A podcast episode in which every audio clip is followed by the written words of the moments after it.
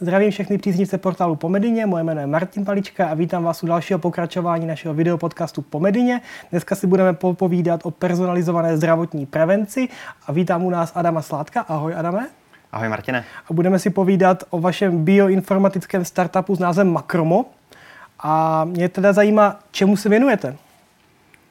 My už jsme se startupem Makromo ušli další cestu. Začalo to celé tím, že můj spoluzakladatel Petr Štěpánek si nechal sekvenovat celý genom. Když dostal ty výsledky, tak zjistil, že jim nedokáže úplně porozumět, protože nejsou interpretované a s těmi raw daty, kterých je 100 giga, když to zjednoduším, tak se těžko nakládá. A zároveň vlastně jako uvažoval, co s touhle úžasnou technologií udělat. Proto vlastně sjednotil další lidi, mě, který předtím dělal digitální marketing, Evu Kutychovou, která se věnuje mobilním aplikacím a Michala Pohludku, který má zkušenosti v oblasti zdravotnictví. A my jsme začali lidem nabízet direct to consumer uh, genomics, to znamená sekvenování eh, DNA, analýzu následnou a zobrazování výsledků v mobilní aplikaci. To byl úplně jako ten první krůček. A teďka už se přesouváme od toho, že nechceme dělat jenom analýzu DNA, ale chceme spojovat uh, zdravotní informace našich zákazníků, respektive kohokoliv, kdo bude chtít, protože lidé jsou nadšení do toho, aby vlastně zjišťovali informace o svém zdraví a jak své zdraví vylepšovat, nebo respektive jak se udržet zdraví, ale mají ty informace hodně roztříštěné a poskládat si celý ten obrázek je pro ně velmi těžké. Uh-huh. A to jim chceme usnadnit.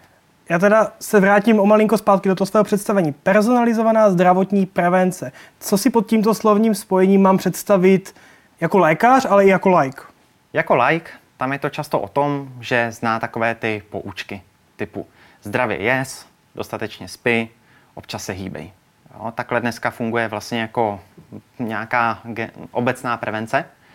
A Často ti lidi směřují k tomu, že si najdou nějaký jako segment, ve kterém je to baví. Buď začnou více cvičit, nebo se začnou věnovat uh, různým dietám a uh, různým jako optimalizaci stravy, nebo začnou pracovat se svým spánkem. Ale tam už jako ta personalizace končí a to i uh, v tom rozsahu, který vlastně jsou schopni si najít, anebo nějakým způsobem zpracovat a implementovat do svého života. Zatímco tam, kam se chceme posunout my, a to už je i ten odbornější pohled, na který se ptal, tak vlastně máme tady obrovské, obrovské množství informací, které můžeme využít k nějaké evidence-based medicíně, respektive evidence-based péči o zdraví. To jsou zpravidla eh, data z laboratorních testů, ať už domácích nebo potom jiných. Je, jsou to informace, které jsou v kartě pacienta, která často leží zaprášená u praktického lékaře. A jsou to i nějaká data o životním stylu, ať už jsou brány z nějakých chytrých trackerů, jako chytrých hodinek, nebo lidé používají i jiné fitness trackery, anebo cokoliv, co si ten člověk chce o svém životním stylu zaznamenávat. Například čím se stravuje, jak spí, což může taky z té chytré elektroniky, anebo cokoliv, co pramení jako z jeho rodinné anamnézy. Mm-hmm. Takže v podstatě, když to jako schrnu, tak vy máte půl informací, kde je genetika, nějaký životní styl, rodina, anamnéza, ještě něco mi chybí, stravovací návyky, řekněme, toho člověka, což je jako kopec informací. A teďka vy to jako schroustáte a vypadne z toho nějaké doporučení, nebo, nebo co se stane? v vašem případě? Přesně to je ta vize. Jo? My chceme spojovat ty informace o tom lidském zdraví, proto abychom byli schopni dát to personalizované doporučení. Uh-huh. A jak? Ale... Jak se to stane? Je tam nějaká umělá inteligence nebo na základě čeho to funguje? Vlastně je nutno říct, že ještě tam nejsme. To je ta grand vize, kde jsme teď, takže jsme schopni využít ty informace z uh, genetického sekvenování. Uh-huh. Jo, to znamená, že jsme schopni vzít ty informace z toho genomu, kde jsou zapsány ty predispozice k různým věcem. O tom se můžeme potom bavit dále. A to je tou vstupní branou do té prevence. Takže my jsme ty pucle pomyslné začali skládat právě od té genetiky. Ale už teďka vyvíjíme takzvaný Macromo Engine, kde, což je náš vlastní algoritmus, bioinformatický algoritmus, ve kterém všechny ty informace, které si zmiňoval, spojujeme, abychom právě potom mohli v té aplikaci vyobrazit nejen to, k jakému rysu, onemocnění, tělnímu projevu má ten člověk genetické sklony, ale abychom byli schopni zobrazovat i ty trendy. Jak vlastně přispívá k tomu, aby se rozvinulo, nebo v lepším případě nerozvinulo, anebo respektive nacházíme nějaké korelace v tom, jak ten člověk žije s nějakým tělním projevem. A to, co je vlastně jako ten náš cíl, je právě tyhle informace spojit a potom v té mobilní aplikaci z toho zobrazit doporučení. Uh-huh. Ty jsi sám hovořil o tom, že genetické předpoklady. V podstatě ty genetické předpoklady nějaké máme, ať už k tomu, aby se nemoc projevila, neprojevila. A v podstatě o tom rozhoduje řada vlivů, vnitřních i vnějších a je to otázka dekád v podstatě, nebo minimálně dekády toto ovlivní. To znamená, moje otázka je, kdo je vaší cílovou skupinou, na koho míříte se svojí, řekněme, službou nebo se svým potenciálním poradenstvím. Jsou to mladší lidé nebo, nebo kdo by to měl být? Vlastně my k těm zákazníkům směřujeme skrze mobilní aplikaci.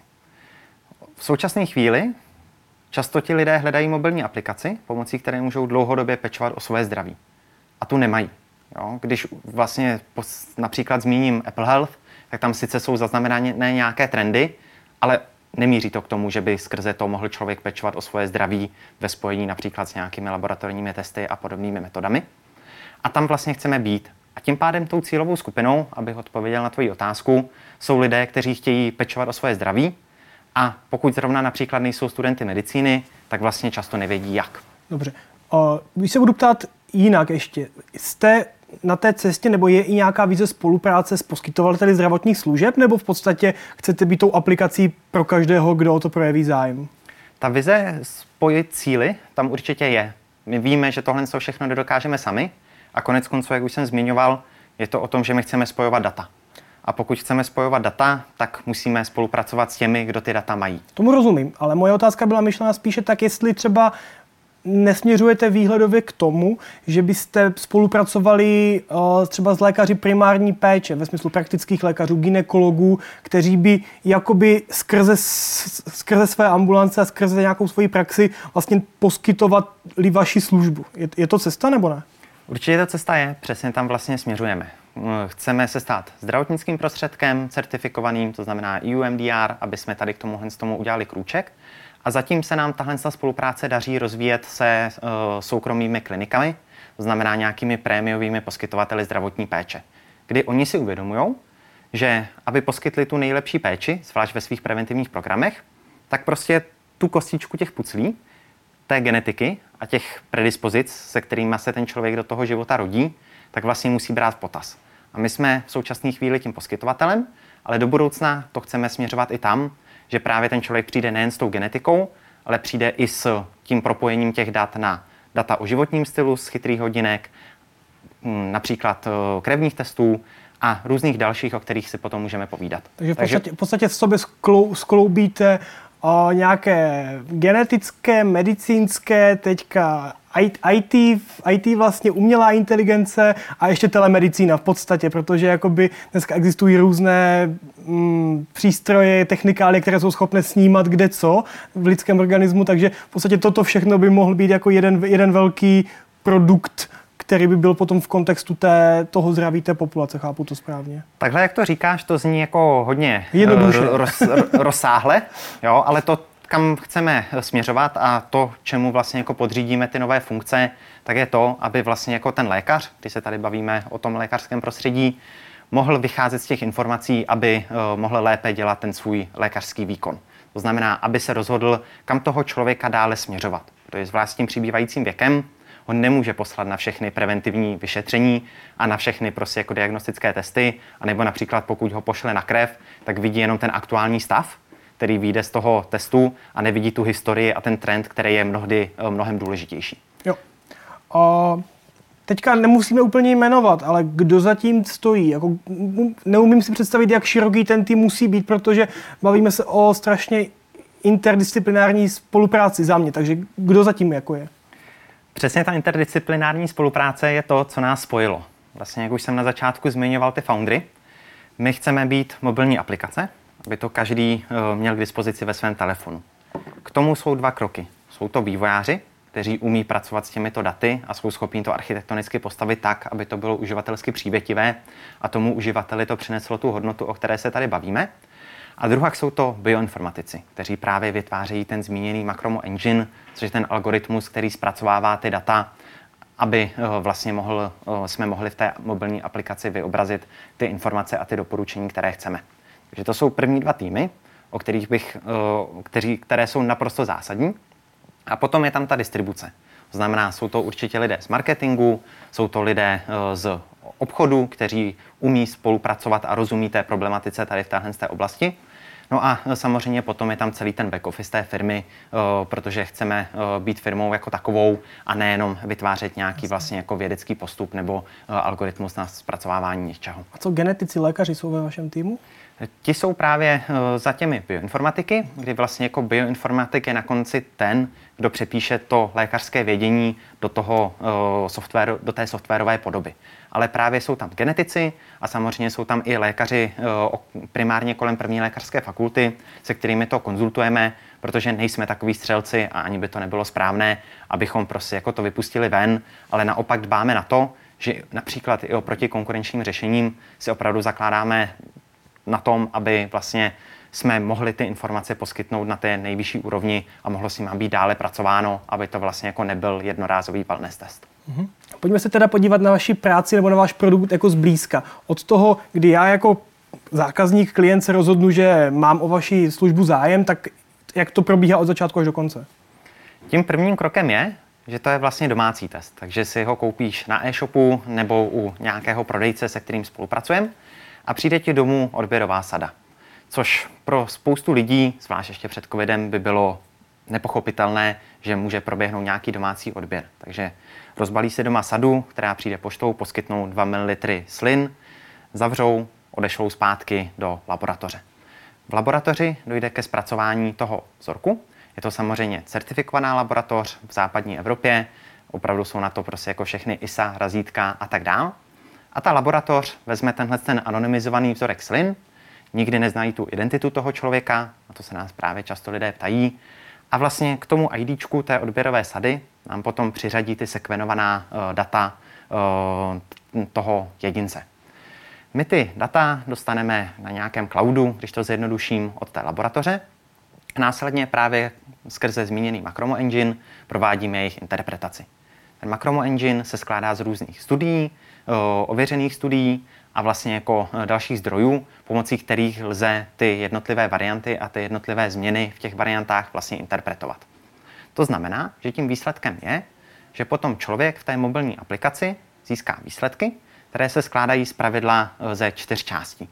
Je tam popsáno, co to je vlastně za riziko onemocnění nebo nějaký tělní projev, nebo jiný, eh, jiný vlastně jako výsledek, jiný typ výsledku. Eh, zároveň je tam popsáno, jaké to může mít pro toho člověka komplikace, aby vlastně jako člověk, který nemá to medicínské vzdělání, tady tomu, tomu aspoň základně porozuměl.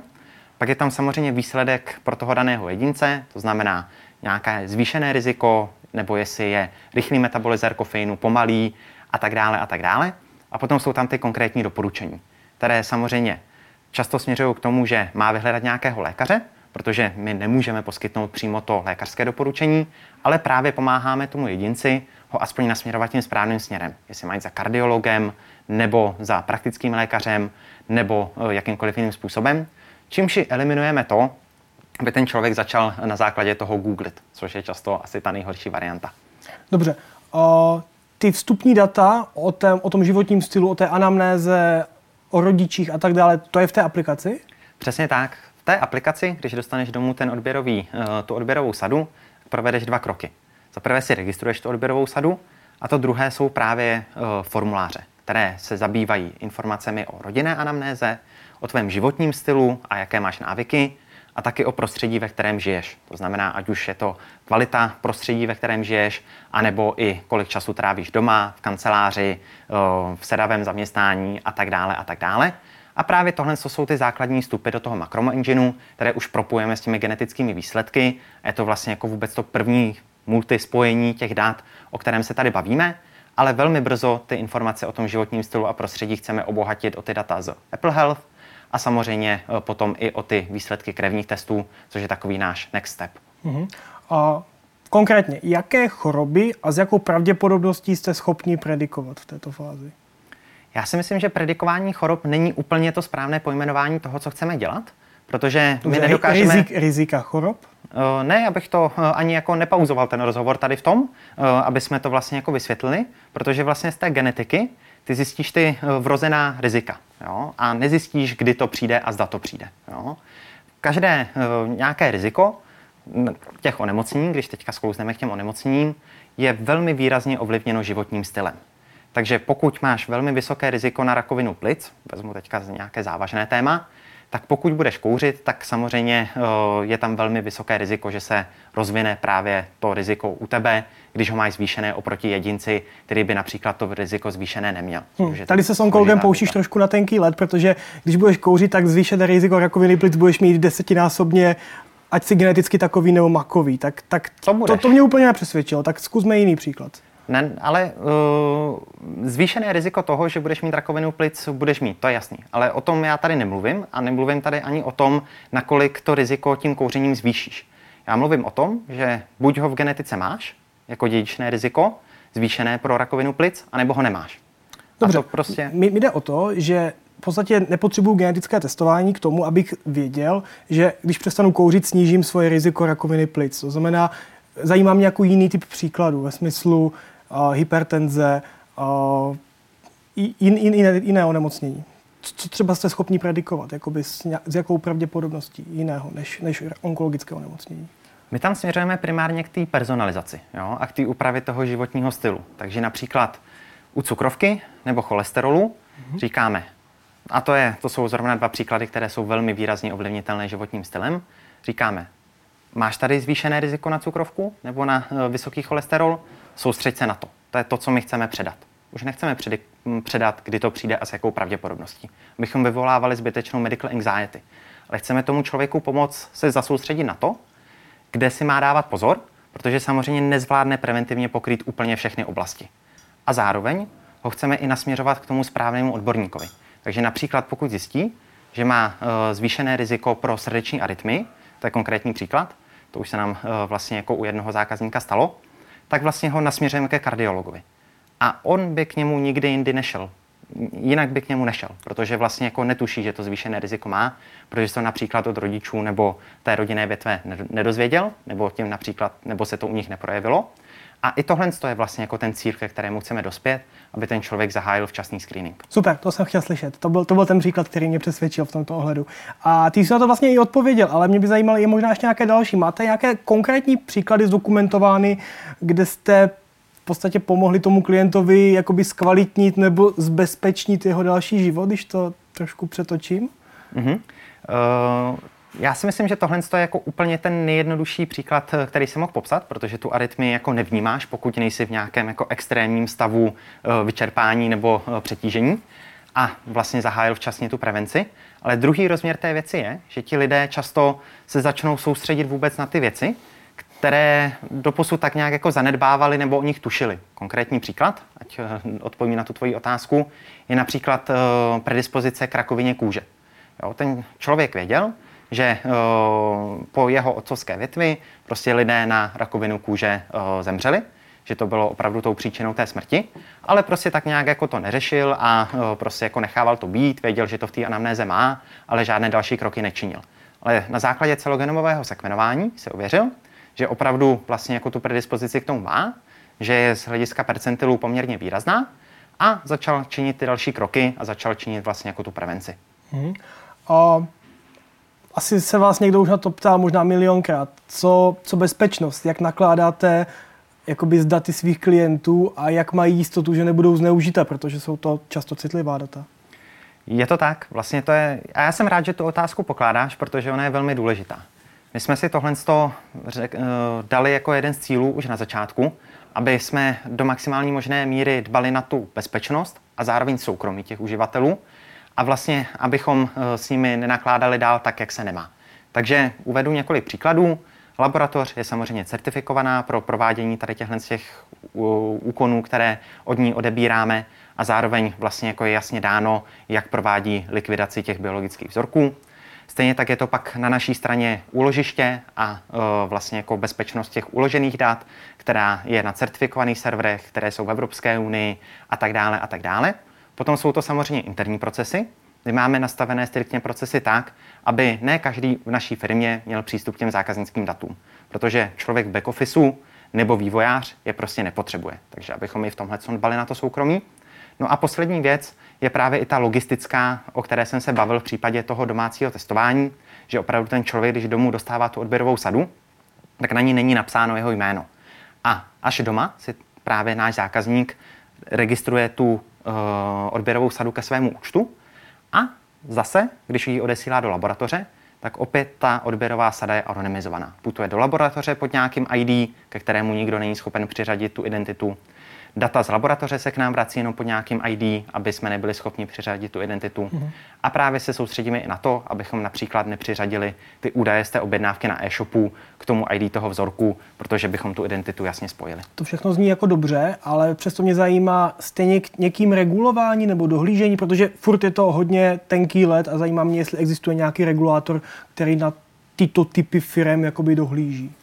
Vlastně ta regulace eh, je tam eh, v tom režimu, jako jiných osobních údajů. Je to prostě osobní údaj, samozřejmě velmi citlivý, ale je to osobní údaj stejně tak, jako když poskytneš eh, e-mailovou adresu eh, někde na e-shopu.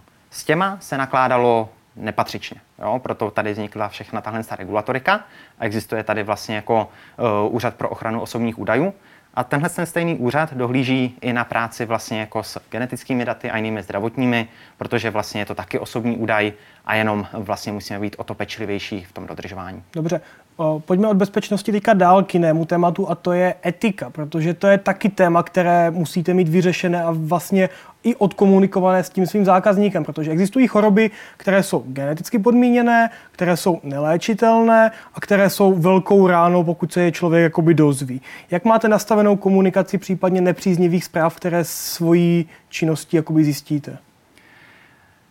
Ta ten způsob té komunikace je nastavený tak, aby samozřejmě nevyvolával zmíněnou medical anxiety. To je to klíčové, jo, protože o, existují v Americe opravdu případy, kdy ti lidi podnikli kroky na základě výsledků z domácího genetického testu, které o, rozhodně posky, po, podniknout neměli a tak dále a tak dále. My naštěstí tady v tomhle tom nejsme povinni tuhle službu poskytovat, že by například nás předepisoval doktor. A to je to, co nás jako chrání od spousty těch etických otázek, které jsou pak často řešitelné. Takže my se vlastně stavíme do té role, ten zákazník si náš test chce koupit, tím jednoznačně projevil ten zájem o to ty informace zjistit, dopředu transparentně ví, jaké výsledky dostane. Máme je opravdu rozepsané jeden po druhém na našem webu. A tím pádem by z nich z podstaty téhle té věci neměl být překvapený. A je to podle vás dostatečné, protože opravdu existují choroby, například Huntington, můžeme se bavit o BRCA1, 2 mutacích a tak dále, kdy tato informace, když se zjistí, tak velmi výrazně mění život toho člověka. Takže se zeptám znovu, máte nějakým způsobem ještě blíže ošetřeno toto, pokud jsou to opravdu tyhle velmi závažné věci, nebo, nebo hrajete to, co si teďka řekl v podstatě? Ty jsi s tím přesně udeřil jako hřebíček na hlavičku, protože my se soustředíme na ty uh, častá a uh, zpravidla ovlivnitelná, nebo hm, z velké míry ovlivnitelná onemocnění. To je to, kam vlastně jako makromo chce směřovat. Tady eh, tyhle ty uh, vzácná onemocnění a případně jako uh, potažmo jako velmi závažná, tak my je rádi necháme vlastně jako na té odborné sféře, protože na to jsou lékaři a jiní odborníci pro školení i z hlediska jako komunikace. Ale pokud si chce člověk dělat ten domácí uh, genetický test, tak zpravidla se soustředíme na to, aby to byly vlastně ty často uh, častá onemocnění a uh, z velké, do, do, do velké míry ovlivnitelná onemocnění. Uh-huh. A co třeba nějaké doporučení při zakládání rodiny? Je to taky jako váš biznis, nebo, nebo se o tento typ doporučení nezajímáte? Protože znovu, dva lidé spolu můžou a nemusí být dobře kompatibilní, co se týče genetiky. Takže jste schopni i v tomhle pomoci, nebo, nebo to není váš případ? Pro nás je tohle zrovna aktuální téma, které řešíme a uvažujeme, eh, zda produkty v této oblasti spouštět. A tím starterem paradoxně nebyl český trh, ale byl to uh, trh uh, Blízkého východu. Eh, a eh, potom vlastně jako eh, Dubaje a zemí kolem zálivu.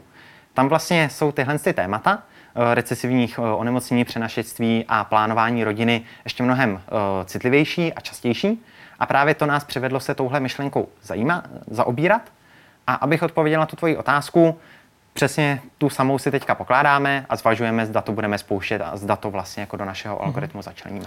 Ještě mě napadá třeba nějaká uh, predikce, a teď to není jako ve zdraví, ale napadá mě to spíš jako třeba do nějakého sportovního výkonu, do nějakých jako predispozit k tomu, jak být úspěšný v něčem nebo v něčem jiném. Tak, tak to taky jo, nebo, nebo jsem mimo v tomhle případě? Určitě. Vlastně v případě celogenomového sekvenování i vlastně té technologie microarrays, což je ta jednodušší a ekonomičtější varianta, tak vlastně pokrýváme různé regiony právě jako těch výsledků. A mluvili jsme tady do posud o těch častých a ovlivnitelných onemocněních, mluvili jsme o rakovinách, ale právě další výsledky, další kategorie výsledků jsou v oblasti eh, sportovních predispozic, eh, v oblasti stravování, v oblasti metabolismu léčiv a potom je tam samozřejmě kategorie eh, genetického původu, která často lidi zajímá. Takže když se vrátím k těm sportovním predispozicím, tak vlastně i tohle je téma, které chceme dále rozvíjet. Už tam několik výsledků v té mobilní aplikaci tomhle, téhle oblasti najdete. A kam směřujeme dále, tak my víme a máme informace už od vrcholových sportovců, že teďka i oni jsou vlastně jako geneticky testováni a rozebírá se jejich potenciál dosáhnout těch nejvyšších, nejvyšších příček nebo respektive těch nejvyšších výsledků uh, i na základě genetiky.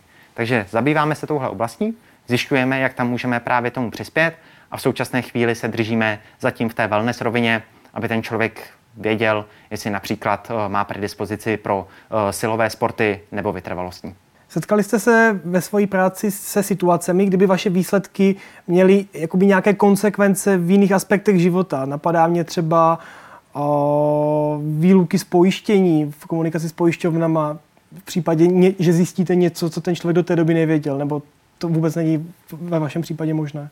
Ta odpověď má vlastně dva rozměry. První je, že my míříme k tomu, aby jsme měli pro toho člověka dlouhodobý přínos a mohl s aplikací Makromo o to svoje zdraví pečovat dlouhodobě. Takže na jednu stranu tam míříme a na druhou stranu ty se zeptal na jeden ten konkrétní kritický příklad, například ty pojišťovny, tak vlastně jako pojišťovny ještě tohle to nedělají. Řekl jsem ještě, uvidíme, kam to bude směřovat.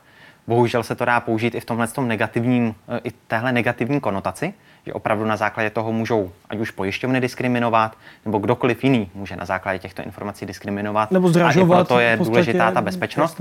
Ale tohle, co se ještě neděje, a možná bych spíš zmínil jako ten pozitivní příklad. Jo? Že vlastně například v západní Evropě už jsou opravdu případové studie, kdy před nasazením léčiv proběhne vlastně farmakoekonomický test, což je vlastně jako očekávaná reakce léčiv na základě genetiky, a ten test je výrazně ekonomicky výhodnější tomu zákazníkovi z toho pojištění zaplatit, než mu nasazovat léky a zjišťovat, které budou fungovat a které ne, na které bude mít kontraindikace, zvlášť v kombinaci několika léčiv.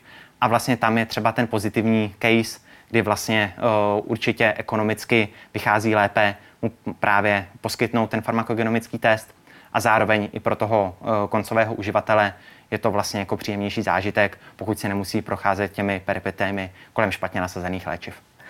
Když jsme u té ekonomiky, tak mě napadá rovnou jedna, jedna otázka, a sice kolik stojí vaše služby, v jakých rozmezích se, se pohybujeme? Mm-hmm. My nabízíme v současné chvíli dva produkty. Jedno je celogenomové sekvenování, kterému říkáme Macromo DNA Platinum, a druhé je vlastně eh, komplexní microarray, kterému říkáme Macromo DNA Premium. Ta platinová verze je opravdu celogenomové sekvenování, které v současné chvíli vychází v té koncové ceně na 59 tisíc korun, což je opravdu e, zásadní částka, ale opravdu se najdou lidi, kteří o to svoje zdraví chtějí pečovat a vlastně tuhle tu investici, když tak řeknu na celý život, toho opravdu chtějí dát. A potom je tady ta ekonomičtější varianta, kde člověk v té prodejní ceně za 7260 korun získá všechny ty oblasti, které jsem zmiňoval. To znamená rizika častých onemocnění, rizika rakovin, Eh, predispozice pro sportovní aktivity a pohyb, eh, predispozice v oblasti stravování, eh, informace o původu a právě tu zmíněnou farmakogenomiku. A i tohle pro některé vlastně jako může být poměrně vyšší výdaj, ale je na každém za prvé zda si zda do toho chce investovat, protože je to investicí na celý život. Vlastně ty výsledky toho, té analýzy DNA jsou neměné.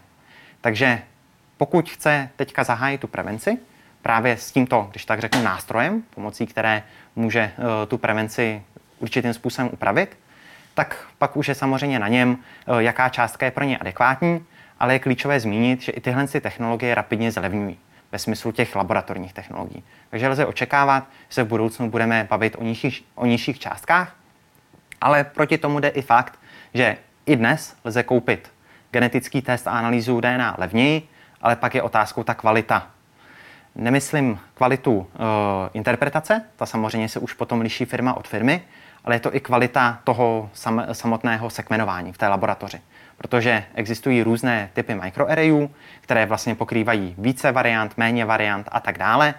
A uh, právě v tom se pro koncové uživatele často těžko hledají rozdíly, takže i tohle je téma, o kterém chceme vlastně jako tu širokou veřejnost edukovat. Mm-hmm. Už se blížíme v našem povídání do konce a teďka těch možností jsme si tady vyjmenovali jako spoustu. Tak mě by teďka zajímalo, jako jednoho ze spoluzakladatelů uh, Makroma, kde vidíš váš biznis nebo vaši firmu za, za pět let? Čemu se bude věnovat, co bude tím gro? Tím naším cílem je propojit pro ty uživatele ty medicínské data a na základě toho jim pomoct poskládat ten obrázek o jejich zdraví. To je to, kde chceme být za pět let a když uvedu konkrétní příklady, jsou to informace z různých trackerů. Zmiňoval jsem tady dneska, že v blízké budoucnosti to budou chytré hodinky a jiná nositelná elektronika, ale často jsou to vlastně CGM, to znamená uh, kontinuální glukometry a budou vznikat i prostě jako další zařízení, které do toho ekosystému lze připojit. Dalším tématem jsou další domácí testy. Například krevní testy už taky lze provádět z pohodlí domova, a nemusíme se bavit jenom o krevních testech, může tam být i střevní mikrobiom, který se stává populárnější a populárnější. A můžou to být různé další informace, které ten člověk může jako samopláce a ve vlastním zájmu zjistit.